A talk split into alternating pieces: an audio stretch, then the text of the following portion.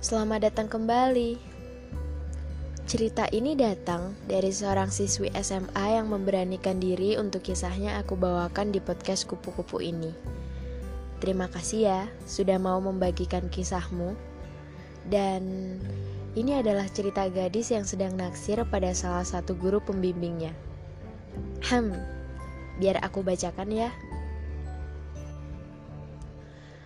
Waktu itu, saya mengagumi salah seorang laki-laki yang menjabat sebagai guru pembimbing saya yang hanya mengajar selama tiga hari berturut-turut di SMA saya. Sebenarnya bukan magang, hanya saja pihak sekolah meminta bantuan pengajarannya.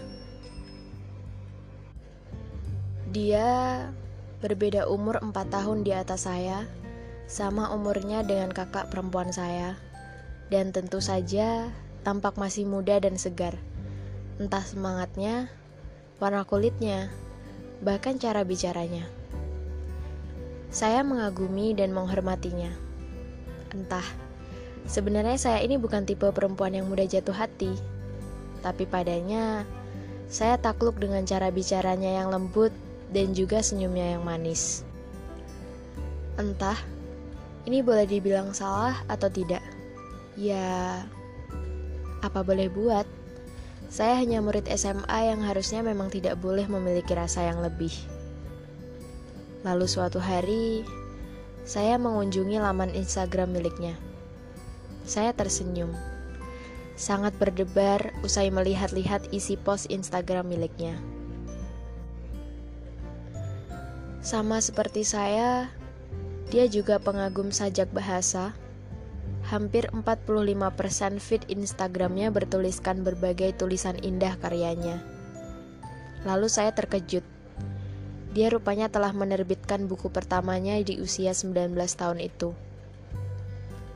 Di titik itu, saya sungguh benar-benar menyukainya.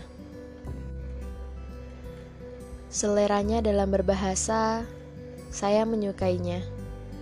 Tidak hanya itu, dia pula senang dalam seni musik, yang bisa saya pastikan dia adalah orang yang enjoy dan open-minded. Entah terlihat dari feed Instagramnya kembali, atau saat dia sedang mengajar di hadapan saya. Selain itu, dia pula gemar berfoto. Jika boleh saya bilang, dia sangat istimewa dengan semua bakat yang ia miliki. Lucu sekali. Hanya dalam waktu kurun tiga hari, saya sudah menaruh hati padanya. Kemudian, terlintas di benak saya. Apa dia juga murid idola ya di SMA dulu? Terlebih, mengetahui bahwa dia adalah lulusan yang sama dengan SMA saya. Setiap kali usai pulang sekolah, saya selalu menghela nafas berpikir bodoh bisa menyukai guru pembimbing saya, padahal setiap di dalam kelas saya lebih banyak diam. Sekedar mengamatinya dari jauh, atau sesering mungkin meliriknya saat dia tidak melihat ke arah saya. Tidak berani untuk mengajaknya sekedar berbincang perihal materi yang disampaikan. Kemudian, ada satu saat di mana saya memang harus dipaksa berbicara dengannya. Gugup. Itu yang saya rasakan. Rasanya saat itu saya ingin melarikan diri saja dari kelas. Aroma parfum yang ia kenakan tidak terlalu menyengat tapi memiliki aroma yang segar. Kemeja putihnya dengan kedua lengan yang dilipat sampai siku serta sepatu kets hitam yang selalu ia kenakan. Saat itu, saya sedang kesulitan mengerjakan tugas yang ia berikan. Kemudian tanpa basa-basi, dia lebih memilih untuk membantu pekerjaan saya. Bahkan, mungkin hampir 70% pekerjaan itu beliau yang kerjakan. Tidak ingin merasa menjadi murid yang diistimewakan saat itu Terlepas, dia memang ramah pada teman-teman saya lainnya.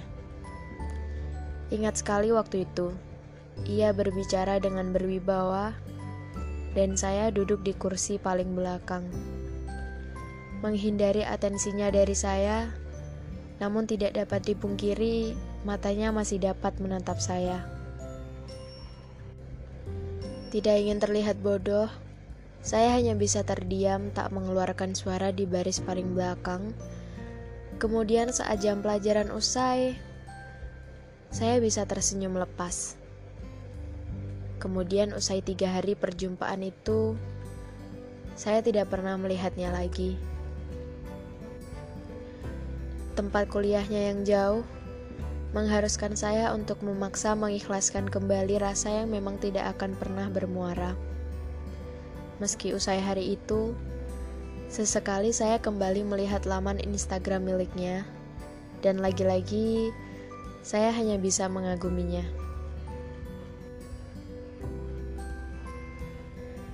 Terima kasih untuk penyampaian cerita yang jujur aku juga kaget waktu ngebacanya.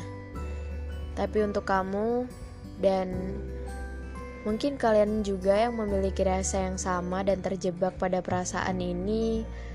Kalau boleh aku bilang sih namanya jatuh cinta itu wajar ya. Nggak apa-apa banget malah. Usia dalam jatuh cinta itu nggak ada batasan. Asal jangan juga bertindak lebih. Maksud aku ya jangan sampai tiba-tiba ngungkapin perasaan sama guru pembimbing secara tiba-tiba. Semua ada prosesnya. Gak ada salahnya kamu jatuh cinta dengan siapa, kenapa, atau kapan. Yang penting mengerti konsep dari jatuh cinta itu sendiri. Ya, karena cinta itu emang butuh dua orang yang saling mengasihi. Gak apa-apa kok, perlahan. Mungkin bisa dimulai dari tanya-tanya perihal pelajaran, materi yang usai disampaikan, atau kritik dan saran selama pembelajaran. Meski terdengar mustahil, tapi yang namanya jatuh cinta itu butuh tempat yang nyaman seperti yang selalu aku bilang. Apalagi kalau ditambah dengan hobi yang sama, berbincang dalam perihal sajak bahasa yang kalian suka. Pangkat itu gak ada apa-apanya kalau bicara soal rasa. Ya, namanya jatuh cinta, dengan siapa pun boleh-boleh saja. Kamu boleh mengejarnya dengan caramu sendiri, entah tiba-tiba berbincang lewat WhatsApp, atau mungkin kamu mau menyusulnya di kampus yang sama dengannya mungkin. Bukan juga salahmu suka dengan guru pembimbing. Itu namanya seleramu berkelas.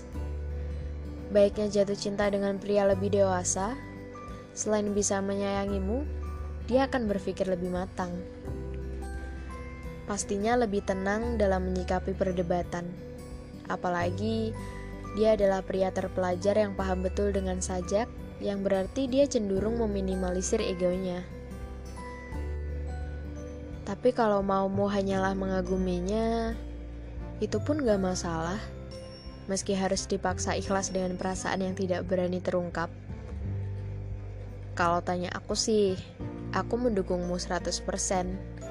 Ya, siapa sih yang gak kagum sama sosok terpelajar sepertinya? Kalau aku jadi kamu, mungkin juga aku bisa jatuh cinta. Tapi tahap akhirnya ya cuma kamu yang tentukan. Mau dikejar, atau cuma sebatas rasa tiga hari aja.